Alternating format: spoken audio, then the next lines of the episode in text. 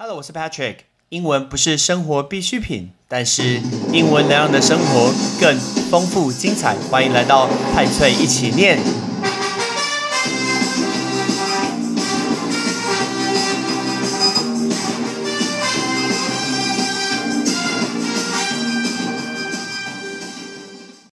今天我们要来讲九一一，请问九一一大家会想到什么呢？不是，我们不是要讲这个九一一，我们要讲的是美国人最伤痛、最惨痛的一个记忆的九一一。九一一，大家知道，在二十年前，哇，时间已经过了这么快，二十年前。美国发生了九一的一个恐攻的一个事件，所以呢，因为今天是来到了九一的二十周年庆，那美国做了很多的一些报道，包括他们的总统也回顾这个事件，其实对美国是一个重创。我们今天要透过九一的一个故事，然后包括我自己去过的一个分享，还有好像有一个很有名的阴谋论。我们今天都会告诉大家，那到底九一到底是什么呢？因为你今天可能很年轻，那时候可能你没有记忆，但 Patrick 那个时候，我记得我还是大学生。然后那一天早上的时候，我坐在我奶奶的房间，跟我奶奶聊天，然后我看着电视上说：“啊，飞机撞到大楼，这是什么东西？这是电影吗？”那我们快速告诉大家好了，二零零一年的九月十一号，二零零一年的九月十一号，恐怖分子他。挟持了四架的民航的客机，那个字劫机怎么说？哎，杰克你好，hijack 叫 hijack，hijack，hijack 就是劫机。所以我们提醒过大家，你在飞机上，如果你遇到一个朋友叫做杰克，你不能说 hijack，因为你马上会被警呃保全人员抓起来，因为你说你要劫机，你要怎么说？What's up, Jack？Hello, Jack？萨瓦迪卡吧，不是萨瓦迪卡，Jam。你好，Jack 都可以，就是不能说 Hi Jack，因为 Hijack 就是劫机。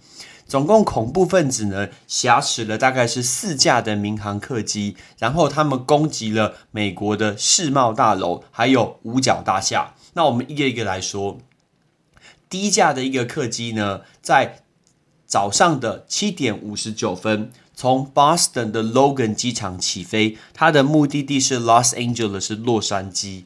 那这个这架航空的班机是第十一号的班机。这架班机在起飞二十一分钟之后，美国的民航塔台马上就收到报警的一个求助资讯。那美国知道说，糟糕，这个客机被挟持了。但事实上，恐怖分子挟持这种民航机已经不是第一次。哎，通常恐怖分子都会先向民航客机提出一定的要求啊。电影不都这样演的吗？比如说释放我们国家的谁？或者释放什么恐怖分子的一个领袖，或者是要多少钱？哎呀，多少钱？那个老梗，人电影都都这样演呐。但是这次就有点奇怪，因为通常会先谈判，寻求解除解呃一个解决的途径。可是这一次并没有。令人出乎意料之外的是，恐怖分子的劫机呢，根本没有跟美国做谈判。在早上的八点四十六分四十六秒的时候。恐怖分子就挟持了第一架的客机，以每小时四百九十英里的速度呢，直接撞上了美国双子星的一个北塔，所以它撞到了北塔这个地方。这是第一部飞机。第二部飞机呢，是联合航空一百七十五号一七五号班机，从八点五八点十四分起飞，地点一样是 Boston 的 Logan 机场起飞，目的地一样是洛杉矶。客机在起飞半小时之后呢，那飞机上的乘客发出了求救讯号，在九点零三分的时候，所以等于大概晚了十五分钟左右，一七五号客机直接撞上了世贸中心的一个南塔，所以第一架飞机撞上了北塔，第二机飞呃第二架飞机撞上了南塔，但事实上，因为那个时候是上班的时间，所以当第一架航空撞到飞机的时候，大家只觉得说，哎，是不是爆炸，发生什么意外？所以他们并不知道危险在身边，可是，在第二架撞上去后，大家就知道说：“哇，不得了了，这件事情是有问题的，应该是恐怖攻击。”很多人都会以为这个恐怖攻击只有撞这两架，事实上不是哦，有第三架飞机。第三架飞机呢是七十七号的班机，早上的八点二十分从华盛顿的首都 Doris 出发，然后它的地点目的一呃目的地一样是洛杉矶。这个班机呢，在起飞半小时之后，就跟塔台失去了联络。在九点三十七分之后，也就是半小时之后呢，这个班机直接撞上了美国国防部的五角大厦。五角大厦这个字叫 Pentagon，因为 Pentagon 这个字本身就是五边形的意思，所以它就撞上了五角大厦的一部分，有一个角让这个那个角整个凹下去，等于一个撞击的力道。这是第三部的飞机。那这个时候，美国的军方就明白了，这应该是恐怖分子在搞自杀式的一个恐怖的。呃，恐怖的行动，开飞机直接去冲撞你的建筑物。还有一架飞机，这架飞机呢，第四架飞机是联合航空被挟持的第九十三号的航班。八点四十二分的时候，他从纽泽西的 Newark Airport。我以前回费城念书的时候，长荣都是飞到 Newark 这个机场，然后他的目的地是旧金山，是 San Francisco。恐怖分子呢，原本他是打算用。这架飞机直接去冲撞美国总统的住所，哪里？White House 就是白宫。大家记得之前 Patrick 讲过白宫的故事吗？好像大概一百七十几集嘛。我会告诉你说，白宫里面的一些设施啊，还有现任的总统 Biden 他的一个过去的一些动人的一些往事。他们原本是要去撞击白宫这个地方，可是这架班机任务并没有达成，原因是什么？因为飞机上的乘客，他们知道他们应该是回不去了，没有办法再见到他的家人了，所以飞机上的乘客非常非常的勇敢，大家联合起来制服这些歹徒，让他们把飞机直接坠毁在农田上面。所以这架客机呢，它最终坠毁在 Pennsylvania。我在宾州念书就这个字，Pennsylvania 的 Shanksville，在 Shanksville 的农田上面坠毁。我记得在农田上面坠毁的时候。当当事人有人看到说飞机这样坠下去，包括树上啊，都有很多那些尸体挂在树上，真的是触目惊心，非常非常的吓人。那第四部班机其实是有拍成电影的，有一部电影叫做《联航九三》，没错，就是这部电影叫《联航九三》。这件事情当然对美国来了一个重创，那两栋大楼然后就倒了下来。过了这么多年之后。后来在那个大楼是世贸中心的遗址。我记得我以前在美国念书的时候，有时候去纽约，那我就会经过这个遗址，你会发现哇，一个好大好大一片的一个废墟，一个空地，然后在施工，我们不知道盖什么东西。那这个东西直到二零一八年来之前，然后他们就盖好了新的世贸中心的一个博物馆，九一的一个纪念馆。原本倒下来那一栋就是南塔跟北塔，它目前就是一个水池。那那个水池的名称叫做缺席的倒影，就是 reflecting absence。那个字 reflect，reflect 就是反射反应的意思嘛？为什么？因为它刚好两个方形的水池，就是原本那两栋的一个遗迹。因为水代表的是生命川流不息的一个概念。然后在正方呃正方形的水池旁边呢，刻着所有罹难者的一个姓名。然后呢，我看我经过的时候，看到旁边放着好多好多的花，其实看到是非常非常难过的。中间是那两个水池，那旁边盖了六栋新的一个世贸中心，就围着中间的那个水池。当时的二零零一年的九一呢，总共有两千九百七十七名的一个罹难者。那旁边的博物馆呢，这个博物馆叫做 National。September 11th Memorial and Museum 就是九一一国家纪念的博物馆。我在二零一八年去美国的时候，我去参观，非常非常值得去参观的一个地方。博物馆里面有收藏许多那当下呃当时攻击事件所留下的物品啊、影像啊、录音啊，还有新闻。大家想一下那个录音，那个录音是让我觉得最震撼的，因为就是联航九三，因为联航九三当时有那些人，他今天他决定我们要。把歹徒给制服，让这个班机坠毁，所以他知道他应该没有办法再活着回去见到他的家人了。所以呢，很多人去留言，透过飞机上面的一个电话去留言，打电话给他的家人，然后跟他的家人说 goodbye，跟他说 I love you，你一定好好的为我活着。所以这些留言其实是令人鼻酸的。我记得我坐在那个里面听这个声音是非常非常的一个难过的。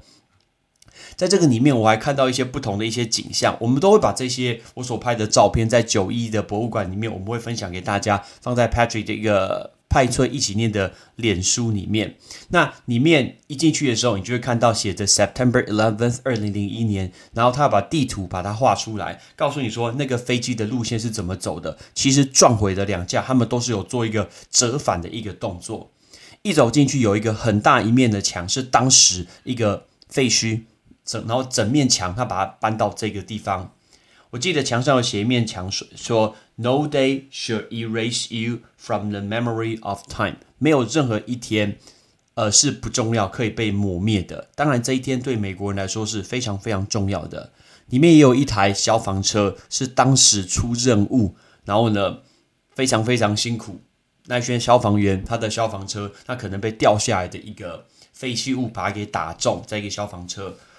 在水池的旁边是它的地铁站，这个地铁站我一定要特别讲一下。这个地铁站的名字叫做 Oculus，这个字 Oculus，Oculus 是圆形的窗户，right？Oculus 这个字就是圆形的窗户的意思。那 Oculus 是非常新的一个景点，因为它的很适合拍照，很适合拍那种完美照片。你从外观看起来就像是一只白色的一个鸽子，哎，白色一只鸟。事实上，它是西班牙的建筑师。叫做 San Diego 卡拉特拉瓦，这个我真的不会念。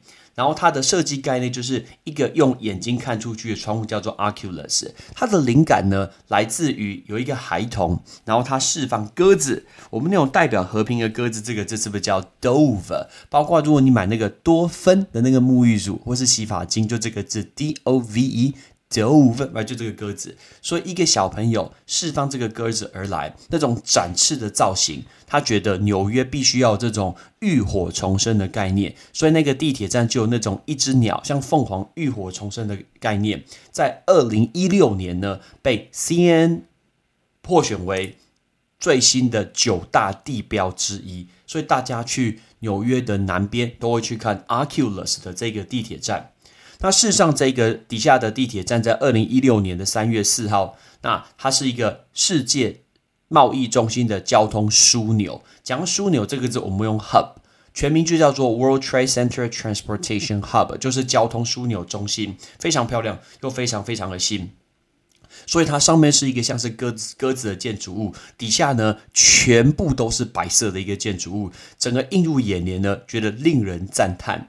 全部白色，而且非常非常高挑的设计。你往上看，又会看到透光，OK，光线整个这样子照进来。里面有购物中心，有餐厅。但我记得我走到地下室去上厕所，觉得厕所怎么这么远，有够远的。包括它是全目呃全世界目前造价最高最高的单一的一个地铁站，是一个非常大的一个购物中心，很多店家品牌都在这个里面，里面大到不行夸张。那因为是白色，会觉得白色可以抚慰一个受到恐呃恐怖攻击受创人民的一个心灵。Oculus 是一个非常非常美美的建筑物，我一样会把这个放在里面。但是有人说它长得像鱼骨头，白色的鱼骨头，嘿，那这样好不好？看起来这么有感觉，这么有质感。你说长得像鱼骨头，不过其实还真蛮像的。老实说，你看一下鱼骨头。九一对美国人来说是很难过的事情，但是。过去这二十年，不断会有很多的电影、很多的书、很多的政治人物、很多的影片，都会拍摄说这件事情九一一的事件是疑点重重的，它是不是一场彻头彻尾的一个惊天大骗局？什么？美国是惊天大骗局？到底原因是什么呢？其实从以前到现在，美国常发生过这件事情，包括下礼拜是中秋节，中秋节来了，我们会让大家去听我之前告诉大家，人类到底有没有登陆月球这件事情，这个就是一个骗局。还有一个很有名的骗局呢，就是 Pearl Harbor，就是珍珠港。给很多人说珍珠港这件事情也是一个骗局，当然不会只有说，他们都会提出一些很有力的一个证据，不禁让人家怀疑说，哎，这个东西到底是真的还是假的？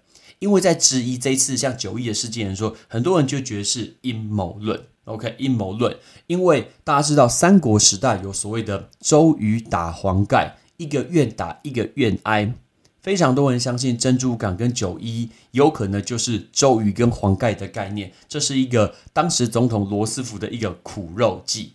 但我们不知道，没有人知道哪件事情是对还是错，可能只有美国总统知道。你去问 Joe Biden，如果他没有睡着的话，他会回答你。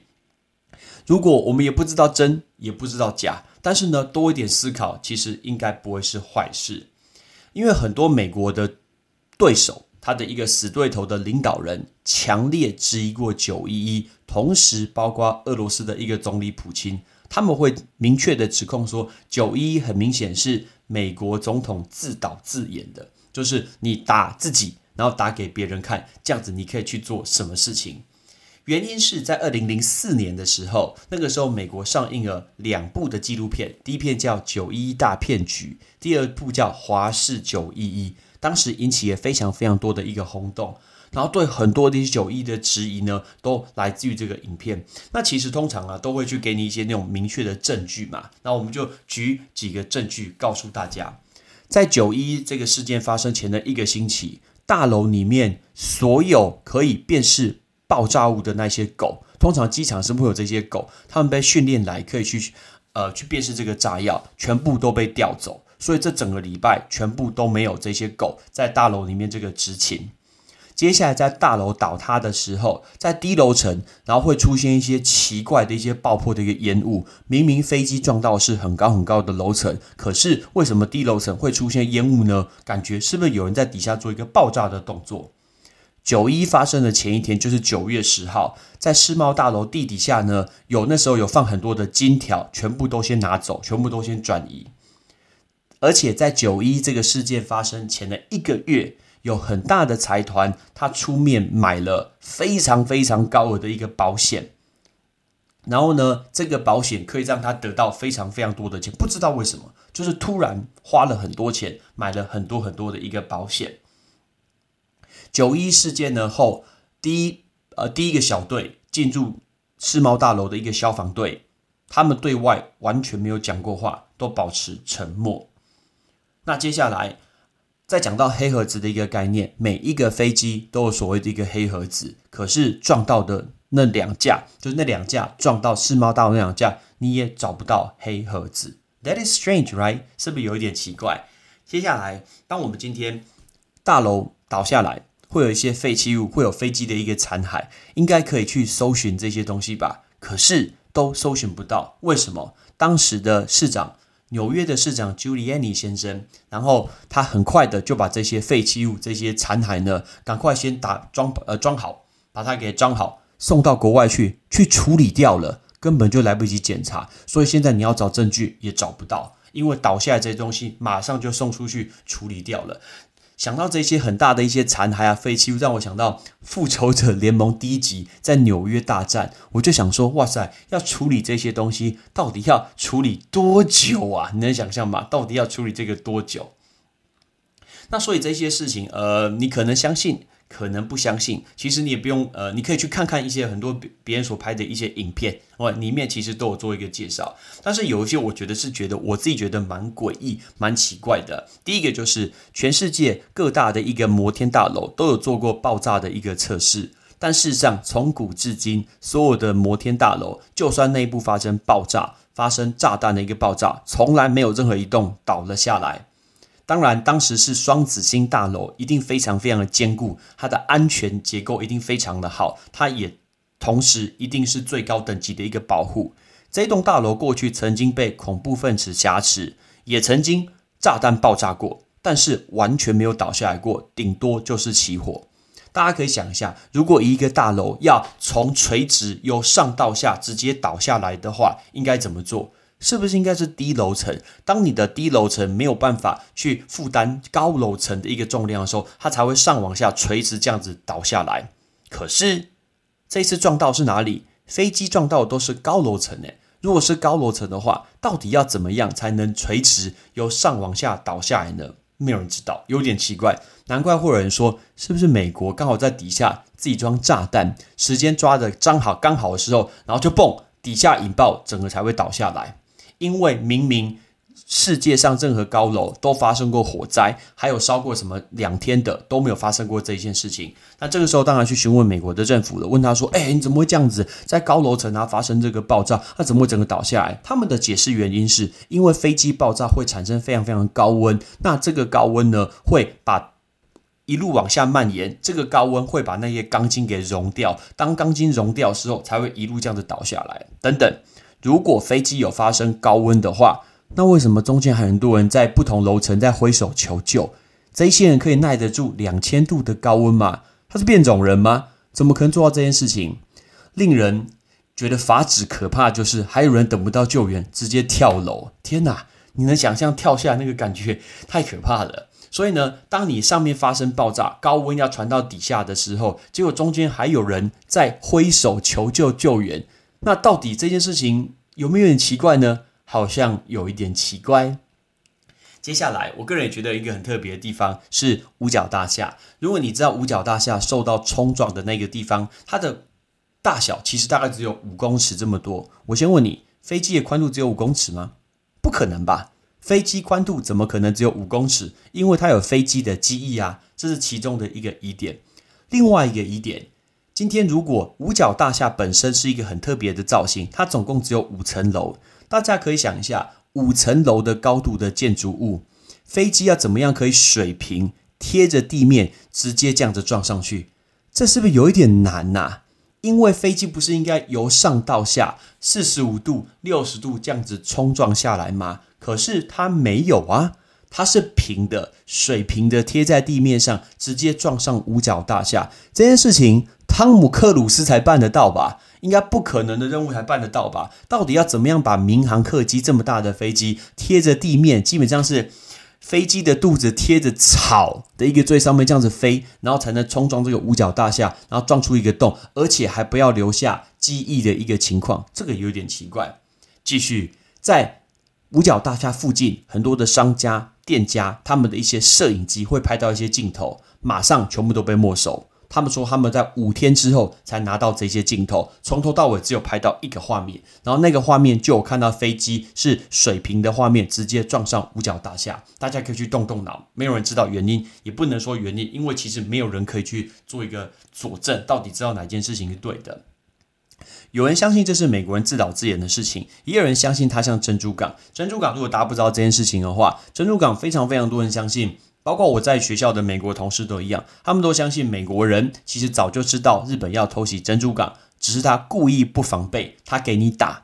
原因是什么？当你今天打我的时候，我就有理由，我就有原因可以出手打你。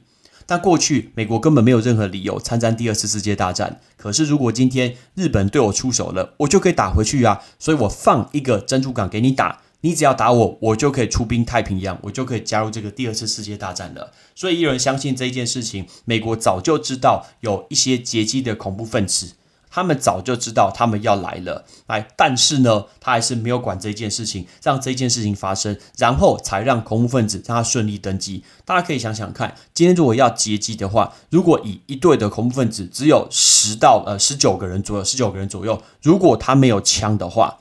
它是一般的刀子，刀子比较长，带上飞机，对不对？班呃，一个飞机上上百个旅客，上百个旅客会没有办法对付拿刀子的十九个人吗？这件事情有一点难。相反的，十九个人只用刀子可以制服整架飞机，这件事情我也不相信。除非你用不是刀子，你用的是枪，但是枪怎么可以带上飞机？枪怎么可以这么顺利？四架飞机全部带上去，这个是不是有一点奇怪呢？在九一事件过后没有多久，二零零一年的十月七号，一个月之后，美国马上就借由反恐为名，直接打响了阿富汗战争，所以他就出兵了中东。过去他没有任何好的理由可以出兵中东，现在可以了，因为你撞我的一个大楼，让我非常非常多的人去世，离开这个人世，发生这个惨剧，所以呢，我可以出兵。所以美国就借借助了这次反恐为名的出兵的一个中东。但到现在二十年之后，美国是不是才刚刚发生？他们终于把最后的一些人撤出了阿富汗，离开了这个战场。所以其实时间已经过了二十年。那美国那个时候的另外一个理由说，他们知道在伊拉克会有那种大规模的一个杀伤性的武器，所以他们必须要成为世界警察的一个地位，去取缔这个恐怖分子。但事实上过了二十年，他们说他们从来没有找到。那你当初在讲什么东西？好像没有诶。过了二十年，九一的真相到底是如何呢？没有人知道，无从考察。但是可以确定的是，有机会去纽约，你一定要看一下这个，呃，充满的难过、悲伤，但是也画的非常非常多问号的一个东西。那当时会有一些在纽约当地的人，他会拍到一些画面啊，一些照片去看。那很多人发现奇怪，当下两栋大楼所冲撞的，其实它不太像民航呃民航机。撞击后的样子比较像什么？比较像巡航导弹攻击爆炸后的一个现场。呃，其实如果你今天在你的 Google，然后搜寻什么九一一阴谋论，里面有超级超级超级多不同的一些例子。那 Patrick 是只是讲几个，我觉得蛮有意思，哇，我觉得蛮明显的的东西跟大家分享，你还是可以自己去看一下。但是这件事情还是令人难过的事情。好，我们今天就来教大家这五个东西，来包括劫机、五角大厦、反应反射。圆形的眼睛，圆窗，抱歉是圆窗，还有鸽子，ready？劫机，hijack，hijack，五角大厦，pentagon，pentagon，反射反应，reflect，圆窗，oculus，oculus，鸽子代表和平的鸽子叫做 dove，九一的事件可以记得去看一下。但也可以听九一的痴情玫瑰花。我是 Patrick，Peace。